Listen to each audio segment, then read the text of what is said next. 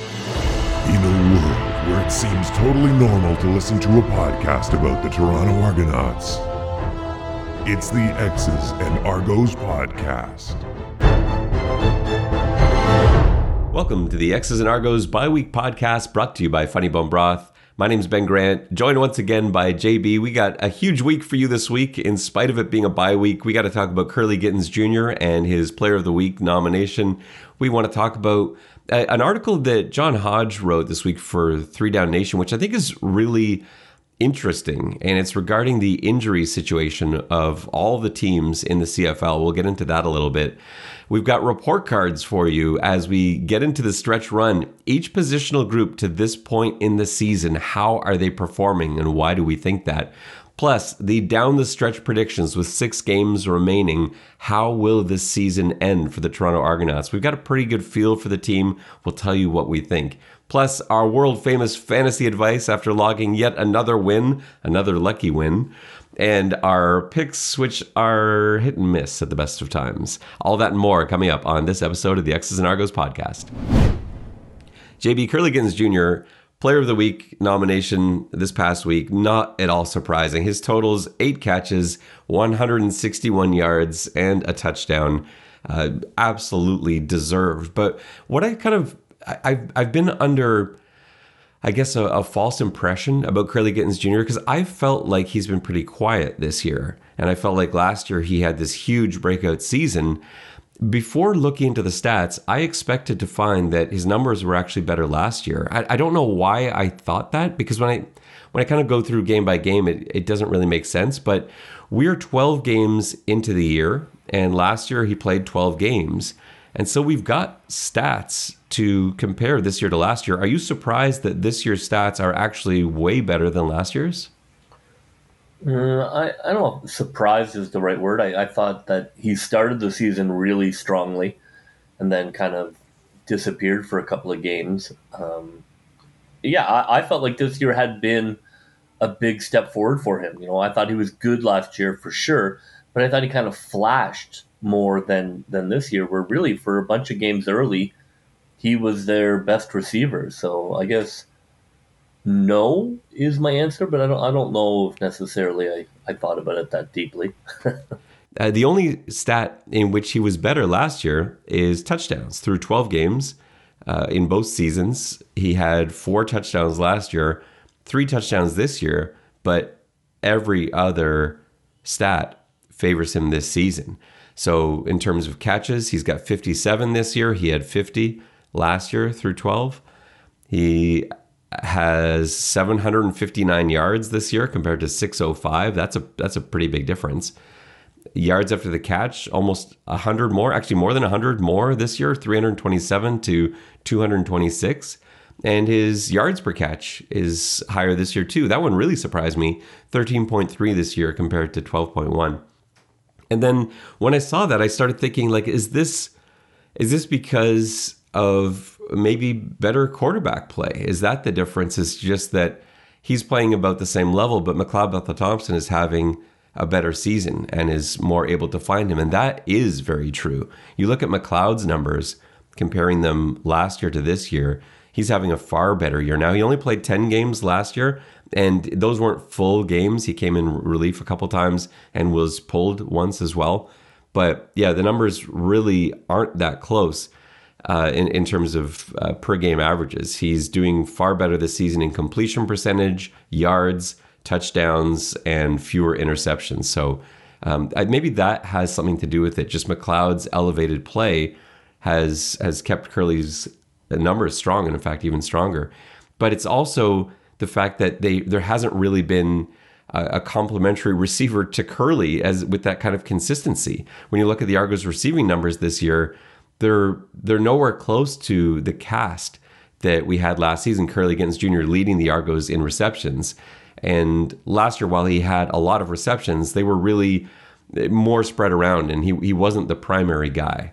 So I, I think that's a big thing. You know, not having Eric Rogers.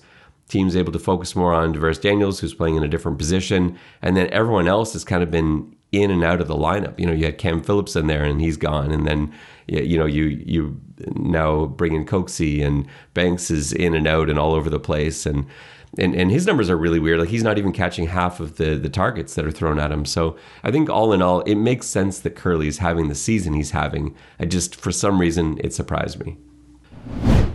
Let's get into John Hodge's article on injury totals. I, I think one of the one of the things I've noticed about myself is that while I do watch every CFL game, I don't pay nearly as close attention to teams that aren't the Toronto Argonauts. And while I knew that the Argos have been extremely banged up this year, I didn't have at all a sense as to how that compared to the other teams. John Hodge wrote a fantastic piece. It would have taken uh, a lot of time and a lot of work uh, for him to put this together, but he he essentially went through games lost, like man games lost through the course of the season, and had it all ranked for you. I'm not going to give it all out to you here because I think you should go read John Hodge's piece. He's the one that put the work in, not me.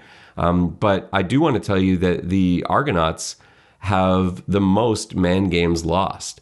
And I think that probably did surprise a lot of people around the league. The Argos have lost 178 man games to this point, which is 14.8 players down per game. And no one else in the East is anywhere close to that. Uh, Montreal with with more than more than hundred fewer man games lost, for example. So yeah, this is massive. It's it's it makes it even that much more impressive that the Argos are sitting in first place in the East. Yeah, it speaks to the depth of the team, and I think it speaks to how well put together the roster was in terms of guys who could step in and and play well. And I think it should be taken into account when people are really, you know, being tough on the Argonauts. That uh, while they're not setting the world on fire, the fact that they are first in the East, are seven and five, with the amount of significant injuries. I mean, this is not just a statistical numbers game. I mean, you're talking about major contributors, major parts of this team uh, have been down for most of the season. Um, yeah, I, I, I, think it is uh, a feather in the franchise's cap, and, and the team should be recognized for for not allowing injuries to be an excuse, which uh, they could be. Almost half of the team's starters have been out for a significant time. And there are nine or 10 of these starters that have been on the, the six game injured list and a couple stints for some of these guys. So you've got uh, Rogers, Harris, Richardson, just just even those three alone. If you knew you had to play essentially the the whole season, like most of the season without without Eric Rogers, Andrew Harris, Shaq Richardson, that's that's huge. And then you add into it the lineman, Cage, Tate, Nicastro, fullback, Cross, then Ja'Gared Davis, Robertson Daniel, your long snapper, Jake Reinhardt. As a Bengals fan, I don't have to tell you how valuable long snappers are uh, after after what the, happened to the Bengals last week. This is a, a huge number of guys down uh, for six games or more. It's it's a it's a massive achievement because you have to assume that in a vacuum, if all teams suffer the exact same amount of injuries and man games lost to the same positions, ultimately the team that is in first is either more talented, better coached, or both. And when you think that Toronto is at a disadvantage compared to the rest of the East teams who have not lost anywhere near the number of man games, then that says either the Toronto Argonauts are more talented, better coached, or both. So I think that's that's the biggest takeaway. So yeah, given all of this stuff, I, I think that for anyone that hasn't been impressed with the job that Coach Dinwoodie has done. You think about all the injuries last season. Last season was record setting. They had to trade away their one of their two quarterbacks because they didn't have the salary cap room due to all the injuries that they sustained last season in a shortened season.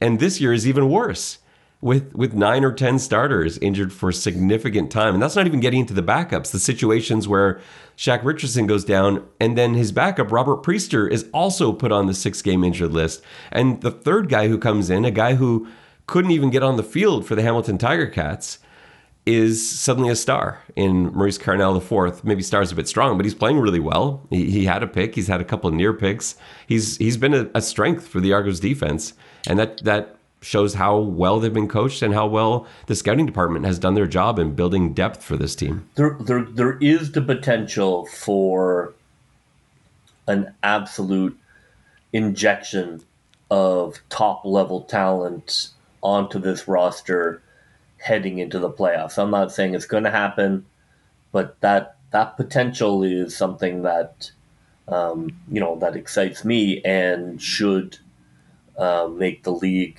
concerned because this team adding four quality starters is going to be ready for a playoff run. we just need Muamba back.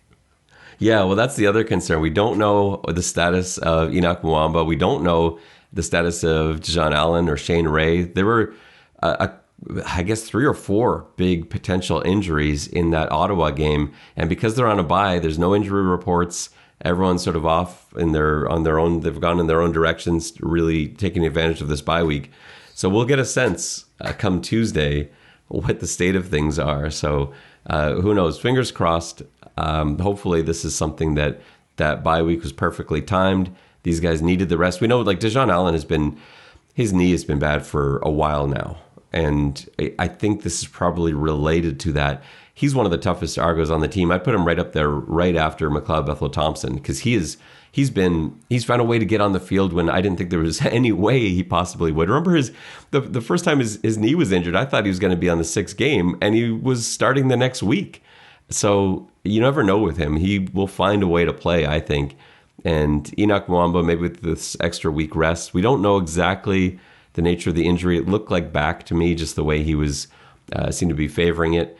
But you see the post game videos that they put out. He's there in the background, seemingly in good spirits. That doesn't really mean anything. Um, you know, that's not this is sitting on a, a, cooler isn't the same thing as as uh, suiting up to play middle linebacker in the CFL. So who knows? But I'm, I'm pretty optimistic about that one. And then we'll have to see with Shane Ray. That's the one I'm most nervous about because the way he got hurt when there just really wasn't too much contact on that play, that always makes you think the worst.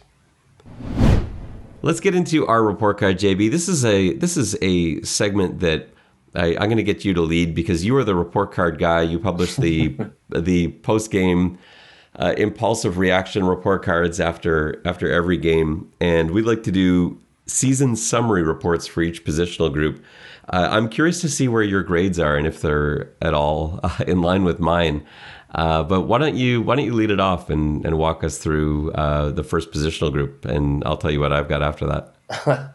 um, okay, sure. Um, I've I've looked through my files and collated my information and come up with these not uh, impulsive but well thought out, reasoned grades. Uh, my first one will be quarterback, and I'm going to give McLeod a B plus as quarterback.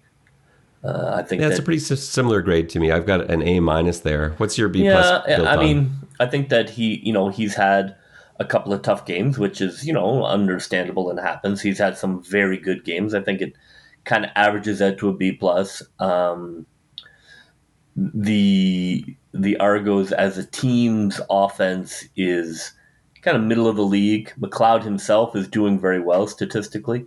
Uh, his he still is up for a bad interception or two a game.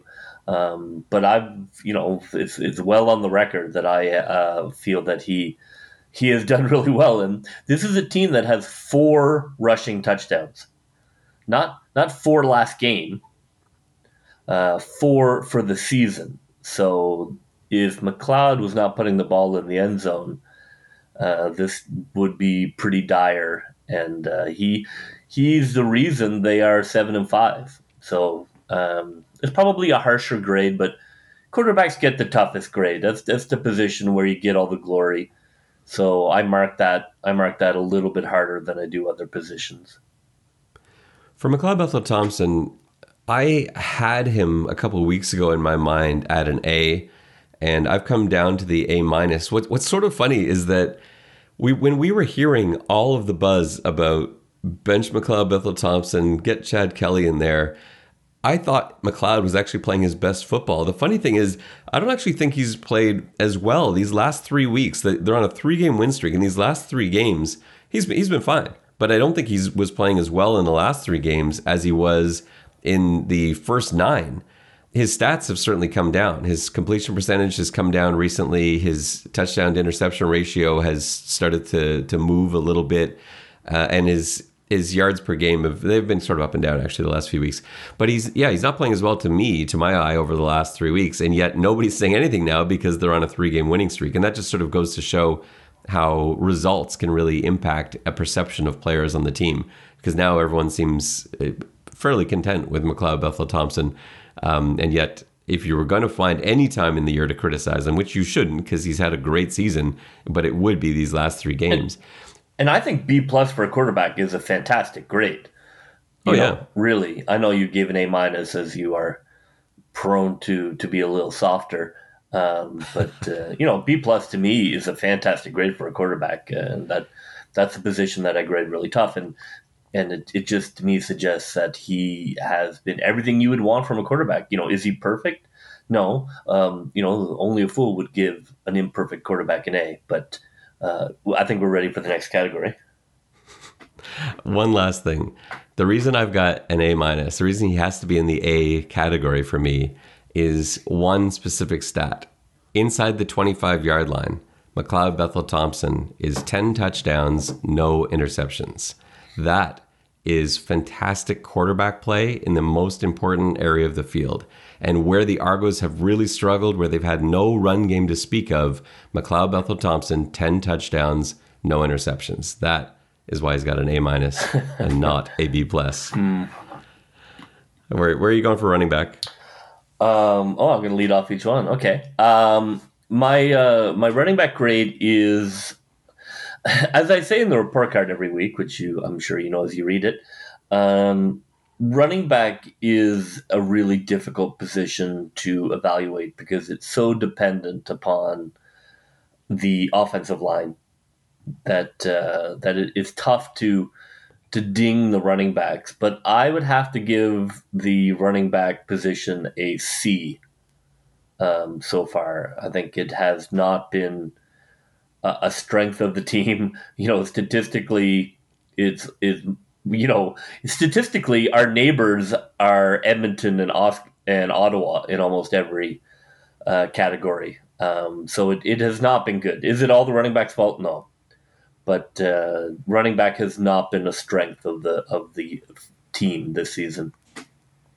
And I'm going to go further than that with making excuses for the running backs. I think I think they're they're absolutely justified in receiving a, a decent grade because the running backs, I don't think, have missed opportunities. The faults that they've had really aren't their own. It's been the offensive line. This offensive line has not been terrible in terms of pass protection. It hasn't been great either, but they haven't been terrible. The right side, especially, has been pretty strong in pass protection, but there has been very little to no run blocking. And I also haven't been a fan of the play designs for the most part until last week.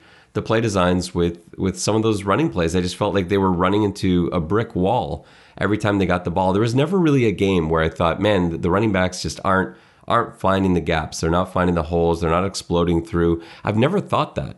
The running back gets the ball and is almost immediately hit by somebody. And I don't know, I don't feel like you can hold that against them. Like if you had if you had I don't know, the say the the best running back in the in the CFL. I guess Kadeem Carey, I would say, is the best running back in the CFL. If he's running behind a, an offensive line of, of high school players in the CFL, then he's not going to get m- more than like 10 yards a game. Do you give him a, a C, a D, a, a, an F for his um, effort? Well, maybe. Uh, and I'm look, not saying I, that the Argos line I, is I a high school line, but come on. The line has had a hard time opening gaps. Um, some teams have huge lanes to run through, but just statistically, I mean, for me, we're way beyond just offensive line woes. Um, you know, the, the numbers are shockingly are just shockingly bad in terms of total rushing yards and the average, the rushing touchdowns. Uh, I, I just can't put that all on the offensive line. I, I agree it should it would dial it down. Um, but being last in yards gained, being last in rushing touchdowns, um, being last in rushing yards, I, I can't put that all at the feet of the offensive line. So that's that's where my grade comes from. Well, I'm going with a B for the running backs because I, I feel like you can. I feel like the I, I think you do have to put this on the offensive line and where the running backs have been great, the stuff that they can control. The running backs have been great receivers out of the backfield, especially now that we're down to the the backup running back AJ Ouellette playing, uh, you know, all the or most of the snaps. He's been sensational out of the backfield as a receiver. The rushing yards haven't opened up any more than they had once once Ottawa sort of figured out how to play the Argos and, and just jam the box and shut everything down. But Ouellette has been an excellent receiver since that point. Harris was a good receiver before that. So that's part of it. And they've been great in pass protection.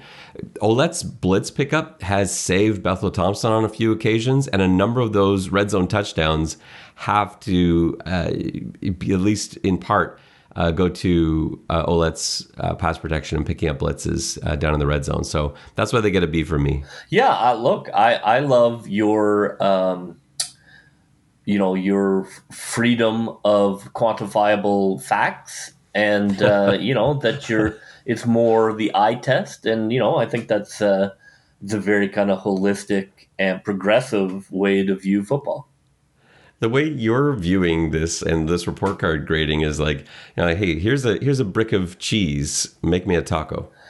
Um, I'm more like here are the ingredients to make a cheese, and you're I enjoy art. I don't even know what that means. All right, where do you want to go next? Uh, where do we want to go next? Uh, well, I'm I am very curious about where you have the offensive line, having just indicted them to the Hague. But um, I'm going to go wide receiver next. I think that you know again, obviously very connected to quarterback. Tough to to separate the two. I don't think the wide receivers are are you know so good that they are they are that much better than the quarterback. But I am going to give them my highest grade, um, or at least tied for my highest grade. I'm going to give the wide receivers an A minus. And, and while there have been, um, while there have been, you know, games where they had some drops, I will grant you that and have pointed that out. Um, on the whole, my mark is for the depth of the room and the the the different weapons that are there and how many ways the Argos have. Even CFL Fantasy can't figure out how to cost them because every week is like spin a wheel and this guy's going to catch a touchdown at 110 yards. I think that the depth of the room, the fact that they are not just beholden to one receiver who is catching it all, that that to me earns the unit um, a higher grade than than the B plus that I was thinking of, just because no other team, in my opinion, has as many good receivers as Toronto has who are all playing really well. I'm going to go with the B for the receivers. I, haven't been as impressed with them as you have. I, I am impressed with them, I guess, uh, just in, in how deep the room is. Like you're saying, they've had 16 different players catch passes from McLeod Bethel Thompson. That is that's pretty impressive. I, I don't know if that's leading the league. It wouldn't be hard to find that out. A uh, you'd think someone that ran a website and podcast show would have access to that kind of information. Um, but I haven't uh, gone to the CFL website to check that out. But 16 different receivers to 16 different receivers catching passes is wonderful. And I think they've been amazing. I wish I had seen somebody else really step up and be a star. We haven't really seen anyone be a star. Kurleigh Gittens Jr. is the closest thing that the Argos have to a star receiver this season in terms of the numbers. And we just haven't really seen that from anyone else. And even Kurleigh Gittens Jr., as much as he's he's been the best receiver on Toronto, but you look around the CFL, his numbers aren't anywhere close to like you know Lucky Whitehead or Kenny Lawler or or Rhymes or or Ackland, for example, uh, Eugene Lewis in Montreal.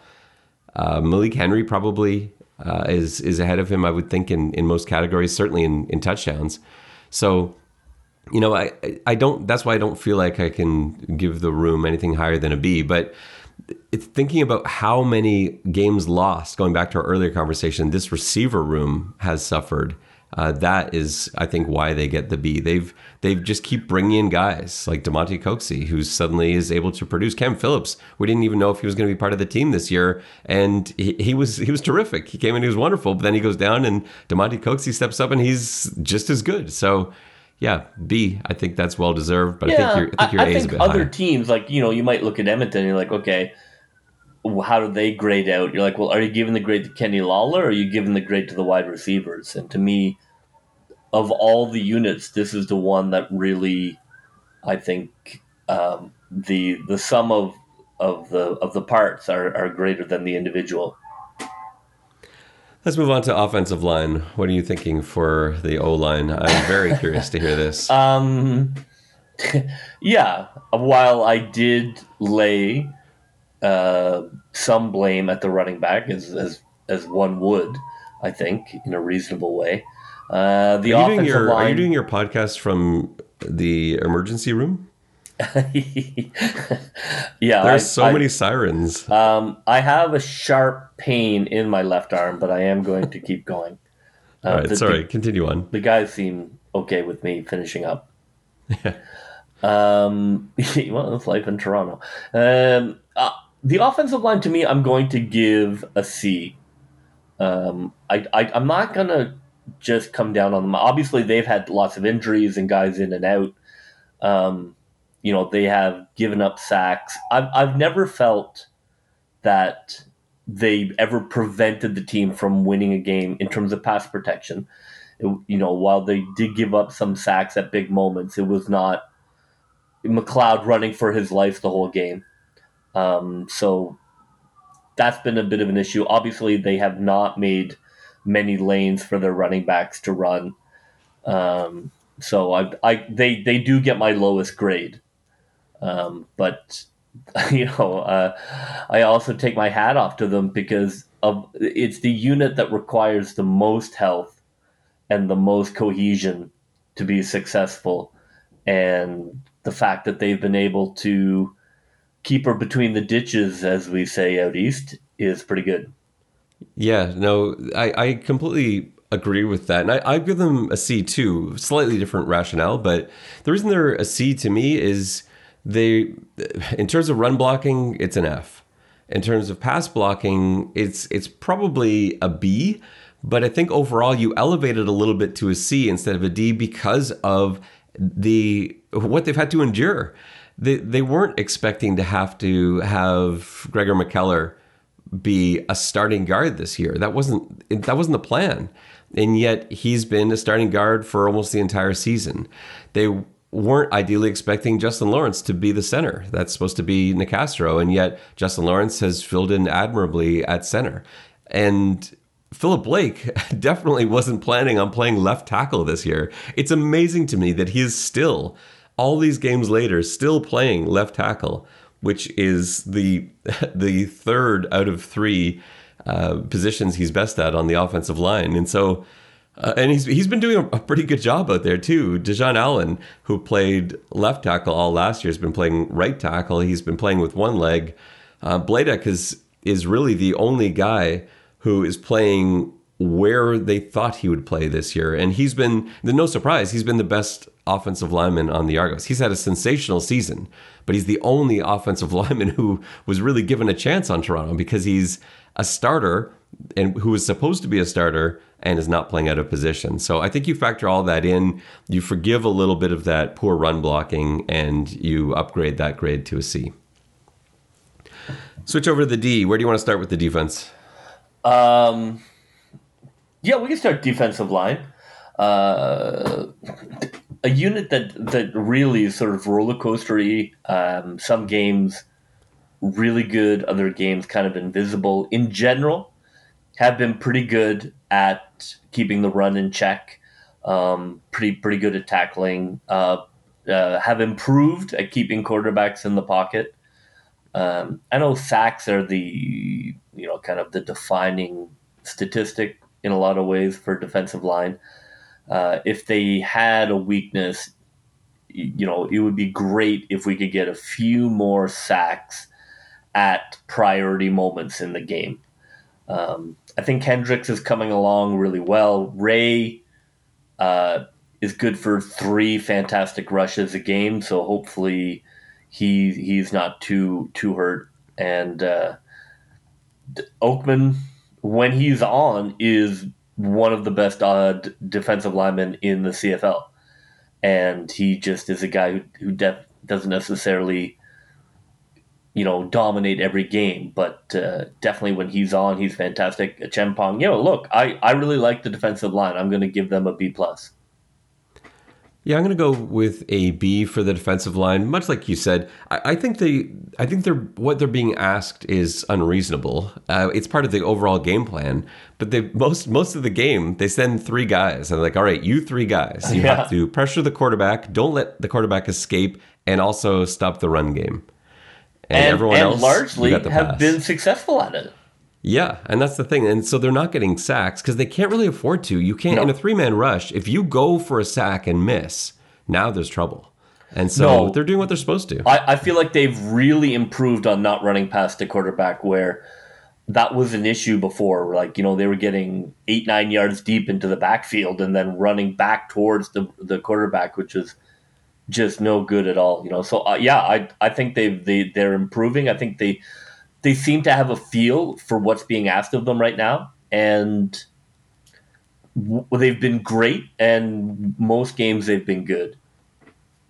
Yeah, yeah. They're what's what's being asked of them isn't exciting for a defensive lineman. This is not the job that the defensive lineman wants. They want to go after the quarterback. That's that's what every defensive lineman wants to do is be able to pin their ears back, go after the quarterback. They want blitzes on every play that are going to free them up and open gaps and provide one on ones. Like do you, you know how much do you know how much CN Power would love one on ones. I don't know the last time he's he's seen a one on one, and whenever it was, I guarantee he ran right by that guy. But yeah, they would they would love to see some of that exciting stuff. Uh, but And- they're they're doing their job, We're number one ranked in opposition rush touchdowns. right? So I think it just speaks to when when they have been very good this year at getting the ball back for the offense. So really, I would say three of the losses were on the offense um, singularly. So yeah, that's good. Linebackers or DBs?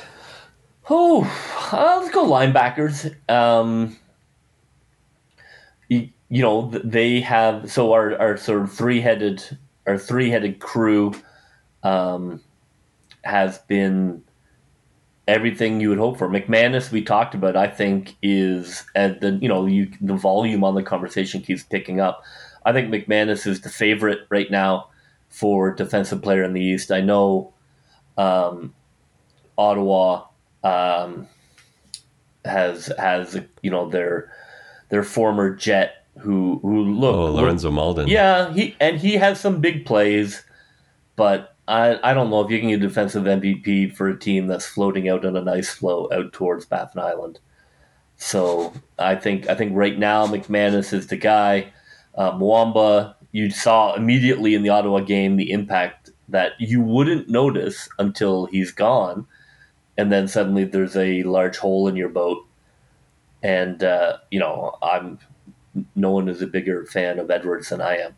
So I'm, uh, yeah, I- think the linebackers have been everything you would hope for, and I'm glad Cam Judge is doing better at West, and I'm glad I don't have to watch him uh, ever again. So what's your grade? uh, I'm going to give the linebackers an A. Yeah, I'll know, match that. A, yeah. A for the linebackers. Yeah, I'm going to give them an A. You know, like I, I mean, I'm probably more biased defensively, but those three, when they are on, are the best in the league and have never really been taken to town by anybody in terms of being exploited for the pass or rushing all over them. I feel like they they have they have been the winner in in every battle the three of them have, have played since the three have been together. Um, I think they I think they are the the the, the cream of the league. Yeah, I, I, think McManis is the best will linebacker in the CFL. I don't think there's anyone in the CFL better at that spot. I think Muamba, I, I don't think anyone is going to say he's the best in the CFL, but I think the best argument for saying he is in terms of, of max middle linebackers is looking at what happened when he came out. And Cassar and Hoyt are formidable backups. They're going to be great CFL players for a long time. And it was night and day when Muamba left the game. It shows just how much he can take away. He can take away the run, but not give anything up in the pass while he's doing that. And it takes a special middle linebacker to be able to do that. He does it to the point where teams don't even try to run up the middle because they know he's there, and that allows him to to play the pass. And so it, that doesn't show up as a highlight reel play. That's not something you can go back, watch tape, and say, "Wow, look at Muamba do this." It's more in the types of plays that get called. And so he's got to be considered as one of the best middle linebackers in the league. He won't be because again, you can't watch the film and necessarily see it. But you look at the play calling, and that's where you see it. Opposing teams do not want to run up the middle because they know they can't. And that red zone touchdown stat and the two point conversion uh, stat both speak to how great those those linebackers are. When when the field gets shrunk down and now you're fighting in a in a in a phone booth, you see that this is an absolute elite unit on this team. Defensive backs, your guys. Uh, yeah, you mean the uh, the Peters crew. Um, I am going to give defensive backs a A minus. Were a you minus. looking at an A on your paper? No, I'm then... looking at a B plus. Okay. Um, I'm giving them an A minus because they have absorbed the loss of Shaq and Priester, and and just carried on. You know, I think f- full credit to the coaching staff. W- what they have achieved is you have a a crew of terrific um, athletes who know exactly what they're doing on the field. Their, their, the speed at which they can play speaks to how well they know the system and whether they're running bend don't break or they're giving a, a different look to try and uh, you know screw up Arbuckle. Uh, they have been tackling in space. They have been taking away the deep ball. They have been turning the ball over. Um, you know, it just whoever they plug in is doing well. I I think it speaks to how smart the system is and how well it's being taught that you're able to roll people in and not have it go concave and uh, you know it, it it has been great to watch them. I think they've they've been a real force and I think they have a gear that they haven't shown yet. You saw a little bit in that Ottawa game. Um, they they played bend but don't break, but they don't have to. That that's a a strategic choice. I think they could also be a more aggressive ball hawking uh, man team if if they wanted to show a different look. I don't know if they could be a, a man team with consistency. I actually, though, funny enough, the guy I worry about most in man is, is Jamal Peters, who I think has been maybe their, their best player all, all season in the defensive backfield. He's such a good zone corner that I, I just don't see why you would ever go away from that. They're so good at playing now, and and they, remember how rough it was to start the year. Those first couple games, those DBs were were really struggling. And since game three, I guess, when they started really pulling it together, it was after the BC loss. When BC ripped them to pieces, they had so many miscommunications. There were blown coverages in that, that opener against Montreal as well. And since then, they've really figured it out. Not just not just the players figuring it out, the coaches figuring out what they have in the players. Remember, it was turmoil to start the year because everything changed. They lost Treston Decoud, they lost Jalen Collins, guys that at least we had been counting on to be starters. And then you throw Shaq Richardson in there, and you now there's three guys gone who I, at the least, had been planning on having start for for the the five uh, true defensive back uh, spots. Now the Argos may have thought otherwise from the beginning. They may have known that McFadden was going to be the guy at corner, and and uh, and that um, they were going uh, halfbacks with with Richardson and, and Amos and and Metchie at, at, safety and Peters at the other corner spot. But yeah, we didn't know exactly how that was going to work out. And since game three, once they settled into this lineup, they really haven't missed a beat. And then Shaq goes down, Priester steps up, he's great. Priester goes down, Carnell steps up, he's great. And so I'm going to give the I'm going to give the defensive backs an, an A. I think they've done everything that was asked of them and more. And I think that they have won several games for the Argonauts when on days when the offense wasn't going, the Argos found a way to keep opposing teams to field goals, if that. Yeah, and where people may be, I don't know, who knows, um, uh, questioning our, our, our, what, what seems might be like uh, a Homer like uh, view of things, but I, I think you look at the Argos who are your Eastern Division leading team who have won seven games who could easily add two wins to that total. Um, you know, they could easily have nine wins. Um, but, you know, both the Winnipeg game and that terrible first Ottawa game. So this is a very good team. Uh, you know, in in in in I think in every you you know you take away that BC game, which was a washout, and they ran into a a chainsaw that you know no one expected. Um, you know this this team deserves high grades, and I I, I think they probably are not getting the pub because I don't think the guys on CB on uh, TSN acknowledge that that this Argo team could easily have nine wins with like one or two um, plays go differently. Like that's not just making that up. I think this is this is a team that could could be a dominating Eastern team. Special teams play. How do you see this one? This was this was one of the toughest ones for me because I, I, feel so differently about different parts of it. The return game is so terrible, and yet the coverage units are pretty good, except for one game where they were terrible. Mm, and yet Beatty has been decent, and the punting game has been terrific. And yeah. so, uh, where do you where do you settle? Uh, I'm going to give them a B plus. Um, I went back and forth on it. Beatty has been good, not great, but good. You know, he he's got good distance. He isn't he isn't his percentage is not through the roof, but he's hit some long ones. He's hit some important ones in games where they were kind of drowning a little and needed some points on the drive to keep the team believing. And he's made those kicks. He's made he's missed some, but I don't think well, except for the you know the the, the Winnipeg game. Um, I thought he's been consistent. I I have full confidence in him. I'm not I'm not worried about him at all. Punting's been good, not great. I Haggerty has great in him, but he's been good. It certainly has not been a waste of a position that he he's been able to punt. Uh, coverage is very good. I think that having Cassar and Haggerty out there is a weapon for Adeboboye too. Yeah, yes, exactly. To keep them in check I think I really think that that has been huge, and um, and the fact that the Argos, um, you know, petitioned the league to get rid of returning, I think, is a brave step in player safety. Yeah, yeah. I, I believe the I believe the average one game was 0.2. yeah, yeah. They've they've they've essentially taken that out of the Argos game. Yeah, it's, it's look, it's it's a it, it could be uh, it could be an article. That's what right. If, what if a team just didn't return? The team that wouldn't return.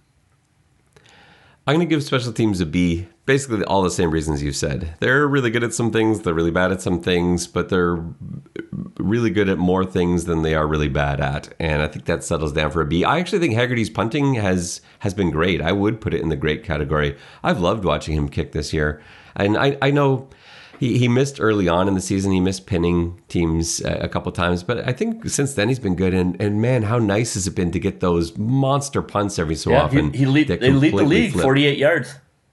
Yeah, that like what what an average, 48 yard punting average. That's that's phenomenally good. So, yeah, I think that's a, that's a solid B. All right, coaching staff.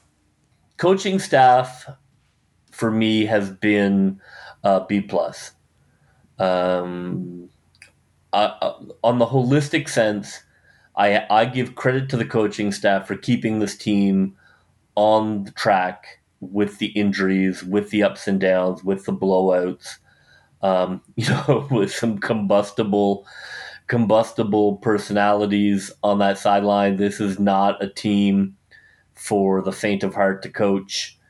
Um, this is a team that easily could have gone, I think, uh, a couple of different ways. I think the fact that this team has become cohesive um, at the midway point suggests that the team believes in the coaches. Uh, I love the defensive game planning. I love the defensive back play. Um, being able to bring in guys is a tribute to coaches, right? When you can play bench guys and you don't drop off, um, that's that's a tribute to coaching. Offensively, I still will often feel like they're lost in the weeds and they they they have a hard time getting unstuck when things are not going well. But then when they dial it up, they're really something. I, I them a bit for that, but I, I think you have to give Dinwoodie and his staff credit for for for you know keeping this team in it. Look at Hamilton. Hamilton, you know, went to the Grey Cup last year, and you know this year uh, they're uh, they may not even play in November. They may not have played for the last two months. yeah, you know that people just take it for granted. I, I, guess that Toronto's right back in the mix, and just look around the league. It is not easy to just get right back into the mix and be good after a good season, and that that is good coaching. You know, I, I wouldn't I, I wouldn't say it's been perfect, but it's been pretty damn good.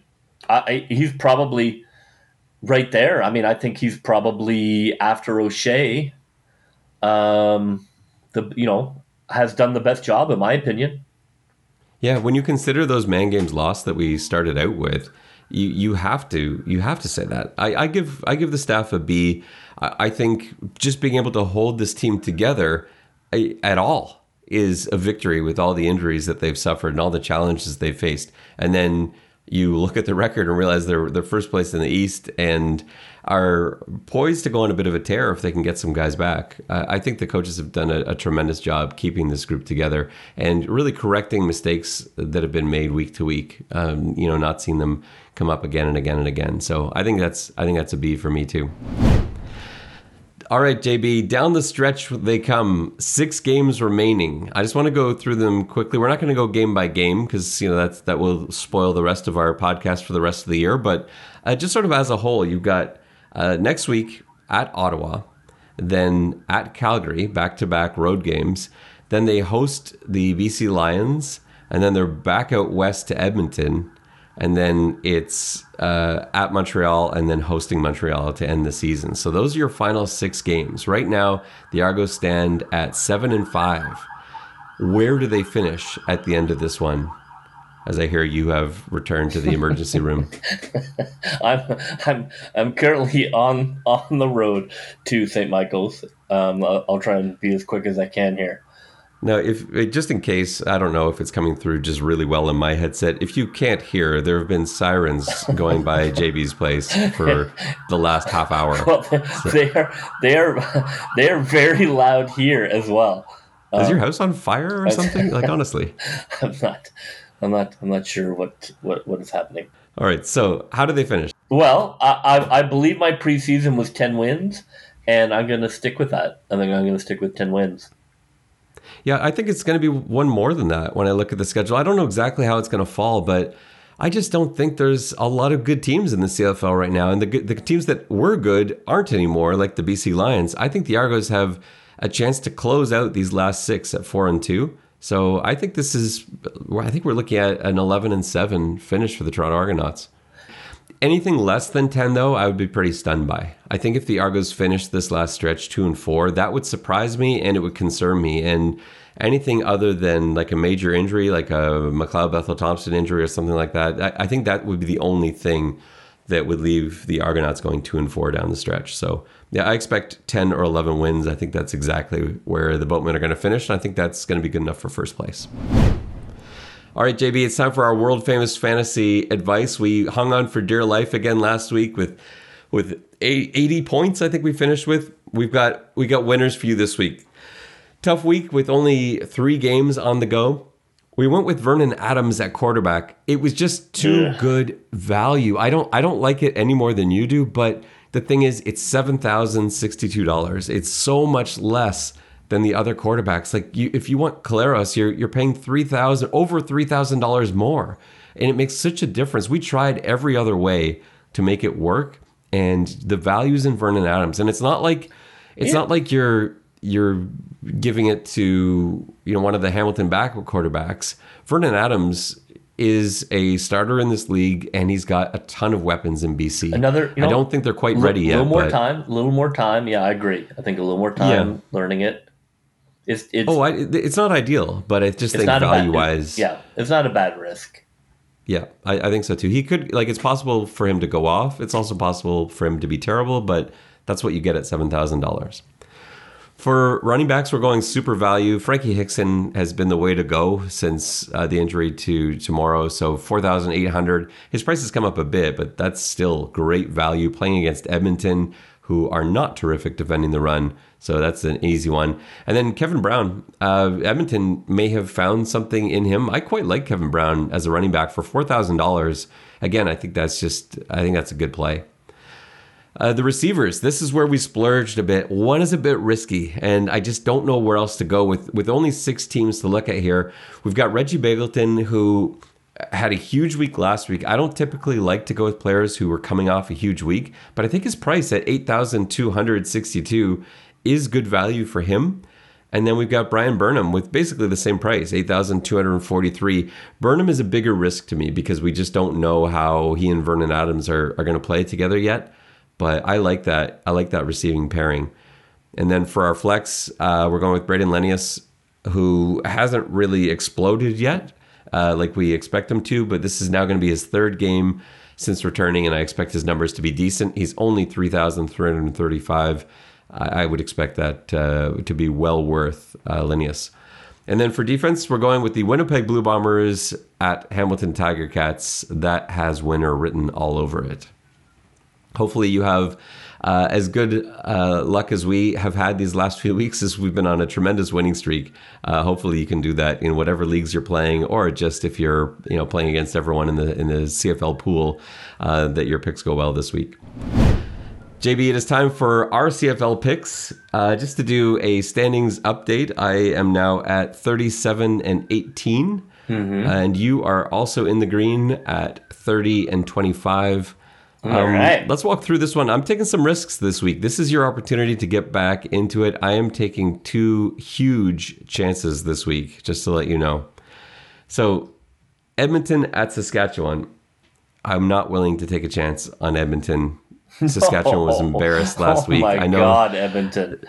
Saskatchewan's been sick though, right? They're battling their second something outbreak of the year. This one, a, a flu apparently that had all sorts of just talking talking to some talking to some people that that covered the team and are around the team. It was not a pretty sight in Winnipeg last week with players being unable to hold fluids down of, in any capacity and uh, yeah just just a, a bad scene all around so hopefully they've recovered from that i'm picking saskatchewan Yeah, they, they have to win that game. yeah They can't they can't give away an Edmonton game um, in terms of fighting for their for their playoff life. I, I think they yeah, and Edmonton who who I don't know what possessed me, the spirit of Edmonton to think that they might surprise Calgary. Um, that team that team is I think very close to to calling it a calling it a day. And nothing would please Saskatchewan more than officially eliminating from the playoffs Chris Jones, the former savior of the Saskatchewan Roughriders. Um, the, yeah, they're they're very much aware of the fact that uh, that this a win over Edmonton would officially eliminate them. Not that it wouldn't happen eventually. They would like to be the ones to do it. So Saskatchewan wins this game. Yeah, I agree. Saskatchewan wins big, as they say. Big Winnipeg at Hamilton. I am going with the Tiger Cats. And this is your opportunity to fall for the trap and pick the Winnipeg Blue Bombers if you if you wish. Uh, the reason is simple. Winnipeg has had so many big games uh, over the last little while. They had a huge explosion of offense last week against Saskatchewan. I think this is a big letdown for them. This is going to be like when they went into Edmonton and played terribly and almost lost to the Elks if it weren't for the Elks. Uh, and I think Hamilton is is a better team. I just don't. Th- I think Hamilton. They need this. They absolutely. Need it. Do you think Hamilton is a better team than Winnipeg? No, than Edmonton. Oh yes, yes. Okay. And so I think I think Winnipeg's going to play the way they did against Edmonton in Hamilton, but Hamilton will not throw the game away to the extent that Edmonton did. Hamilton needs it. Uh, Winnipeg's by far the better team. They're the best team in the league, and I don't think it's even close. And Hamilton's going to beat them this week. Hmm. Uh, that is an interesting. Um, that is an interesting uh, setup, or you know, um, game because Winnipeg uh, has not been great traveling to the east. They still get it done, but but for sure they've had some close calls. But I am not going to pick against Winnipeg. Winnipeg's heading into the bye. I don't think they want to go into that bye. They've shown no uh, sort of standard up and down. They've been able to recover. They've been able to beat teams two weeks in a row. I think they they go in and you know I don't know how much strength Dane Evans has in his arm. Uh, I, I, think Winnipeg goes in there and uh, and beats Hamilton. And the last one, BC at Calgary. I'm taking BC. I, I think the Calgary team is beatable. I'm I'm still not sold on Maier.